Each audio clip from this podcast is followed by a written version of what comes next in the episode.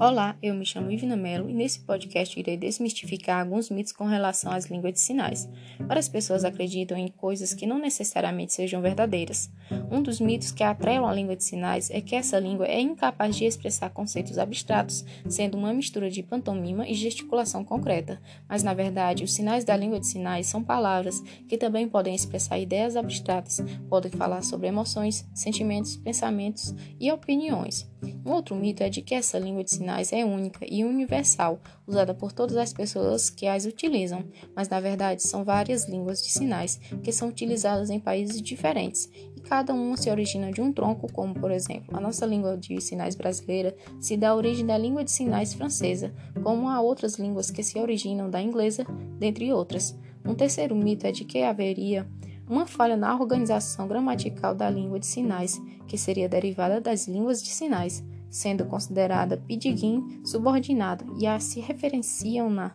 inferior às línguas orais. Em relação a essa concepção, pode-se dizer que, em primeiro lugar, as línguas de sinais é de fato uma língua e que, em segundo, as línguas de sinais são independentes de outras,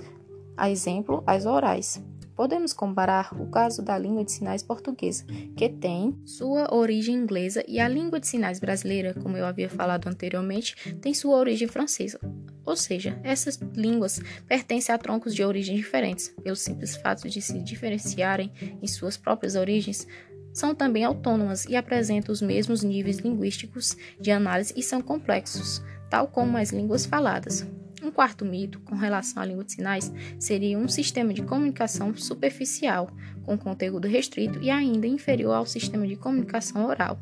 Tanto as línguas de sinais quanto as línguas faladas são complexas e ao contrário ao que pensam dessa maneira, as línguas de sinais podem ser utilizadas para inúmeras funções identificadas na produção das línguas humanas, como produzir uma história, um conto, como também pode se argumentar, criticar, dentre tantas outras possibilidades. Sendo assim, a língua de sinais não é inferior às línguas faladas, sendo conhecida como qualquer outra língua. Um penúltimo mito que irei falar é sobre de que as línguas de sinais derivariam da comunicação gestual espontânea dos ouvintes, e não é a partir de você saber alguns sinais que aprendeu nas aulas de línguas de sinais que você realmente sabe sobre essa língua. Para realmente aprender as línguas de sinais, se deve ter anos de dedicação, pois não são fáceis de aquisição. E por fim, o último mito que diz que as línguas de sinais, por serem organizadas espacialmente, estariam representadas no hemisfério direito do cérebro, sendo que esse hemisfério é responsável pelo processamento de informação espacial, enquanto que o esquerdo, pela linguagem através de estudos, se comprova que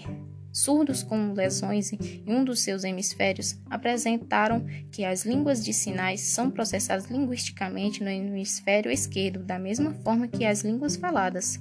mas também são processadas as suas informações de ordem puramente espacial, sendo uma pequena diferença. Então podemos concluir que as línguas de sinais é um sistema que integra a linguagem humana que é processada nos dois hemisférios do cérebro humano.